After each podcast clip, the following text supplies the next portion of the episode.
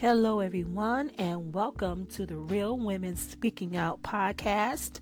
I am your host, Katina Davenport from Lattes and Mama Tees Boutique, where we sell inspirational t shirts and mugs. You can shop online at lattesandmamas.com.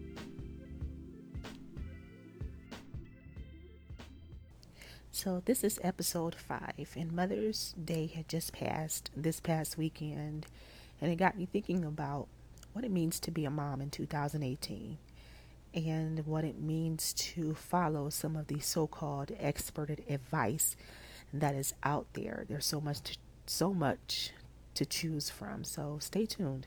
So yeah, Mother's Day just had come and gone and it was a very very um, good time. It was also stressful because we had to divide our time between two moms, and I'm so grateful that my mom and my husband's mom are still living on this earth, and we had an opportunity to spend time with them, to treat them out, to um, buy them gifts, and also myself. And, you know, um, everyone had a, a very, very good time, and we wanted to make sure that everyone was treated well Every mom was treated well, and we got everything that we wanted and needed on that day. So I started thinking about what it means to be a mom in 2018. And it means different things to different people. I know families are looking a lot different than they did about 60 or 70 years ago, even 50 years ago. Um, you know, moms and dads are not always in the home. You know, you might have one mom or two moms, two dads, or what have you. And things are certainly different, and children are being brought up in very, very different environments than than uh, they were several decades ago. And being a mom in 2018, in this age of information and this age of enlightenment, I should, and the age of just knowing everything about motherhood or getting advice from the internet, it's something. And I can think back about 10 years ago when my when I was pregnant with my daughter. You know, the internet was out, of course. It was 2007 when I had my first daughter, and there were a lot of parenting advice. I was a part of a parenting message board, and we were exchanging information um, about our experiences as it pertains to pregnancy and what to expect. And I believe the website was called What to Expect When You Are Expecting. There is also a series of books that are out with the same title, and I believe the website is by the same people, um, which is great for marketing. But anyway, I received a lot of advice, and the advice was just very, very simple. And I had to make a choice about how I wanted to vaccinate my child, whether to take a vaccination while I was pregnant. And there were questions about uh, autism, autism, and learning disabilities, and, and just all kinds of things. Whether I wanted to be a mother that um, changed cloth diapers or used used cloth diapers or breastfed or used the breast pump and going back to work and you know it was just so much to consider. And this type of stroller this type of car seat and you know where I was going to put my child I didn't you know I didn't go to work for a while. And I was able to stay home and raise her and be with her for a couple of years. And so, with each child, it seemed like there was so much pressure on me to be perfect and to choose the correct way or method of raising my child. We have expert advice that tells us, oh, you shouldn't yell at your child. And your child is just so fragile, they're going to be scared, and this and that is going to happen to them. And I remember seeing a video on Facebook regarding this topic and it's kind of controversial in the mommy circle. Like you just shouldn't yell at your child at all. You should talk sweetly and reason with the child. And you know what? That doesn't work in my family. I don't call my children names. I do not abuse them. I do not um, do anything that will verbally ab- uh, abuse them either, you know. But yelling at my child to tell them, you know, stop what you're doing can definitely save their lives or because a lot of them or all three of them like to do dangerous stuff. So if I'm going up to them talking about Johnny get off the table and they don't get off the table, what do you think I'm going to do? Okay?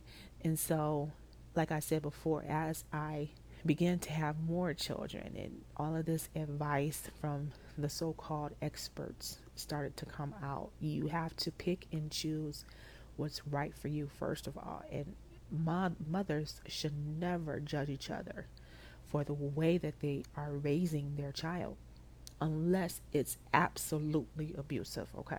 But there is a, a, video that's going around, it's been going around on Facebook. It talks about consent and having your baby consent to having their diaper changed. That makes absolutely no sense at all. And I cannot believe that this so called sexuality expert says, and here's how you do it to have your baby consent to having their diaper changed.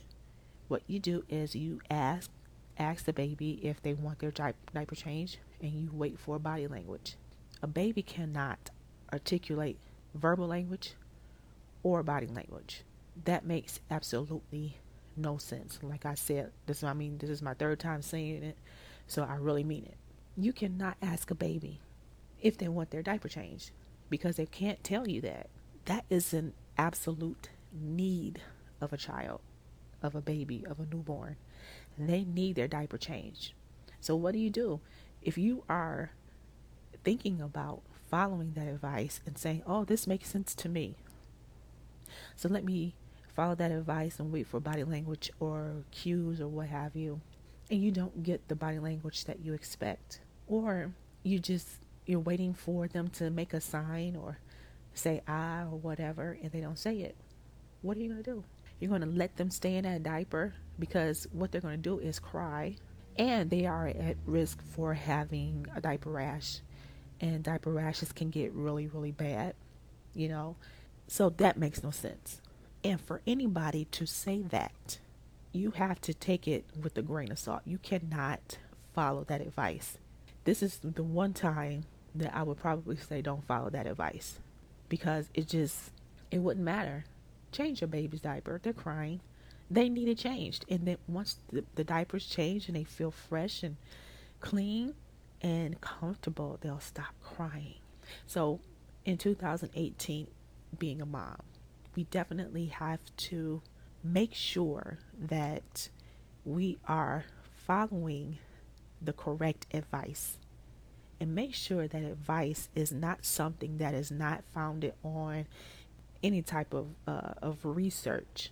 At least follow the advice that comes from research and there's plenty of it i would rather for you to follow that type of information instead of following the advice of someone who is just coming on saying something strange for the moment.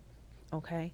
And being a mother in 2018, we really should get back to supporting each other and coming together as mothers instead of judging each other for our choices as a mother.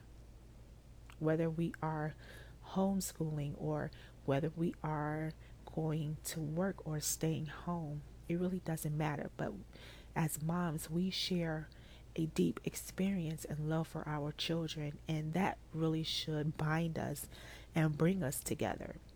And if we do have something to share with, with another mother, share the information without feeling offended if the other mother doesn't agree. Okay? And being a mom in 2018 also means practicing regular self care. We just got over Mother's Day, and a lot of moms take that time to say, okay, I want a nap. I want to have breakfast in bed. I want to have a day off from the children, go to the spa, or what have you. But these are things that we should do for ourselves regularly. on Friday, I had an opportunity to go wine tasting with some new mommy friends, and I can tell you, once I returned back to my family, I felt amazing. I felt alive. I felt vibrant.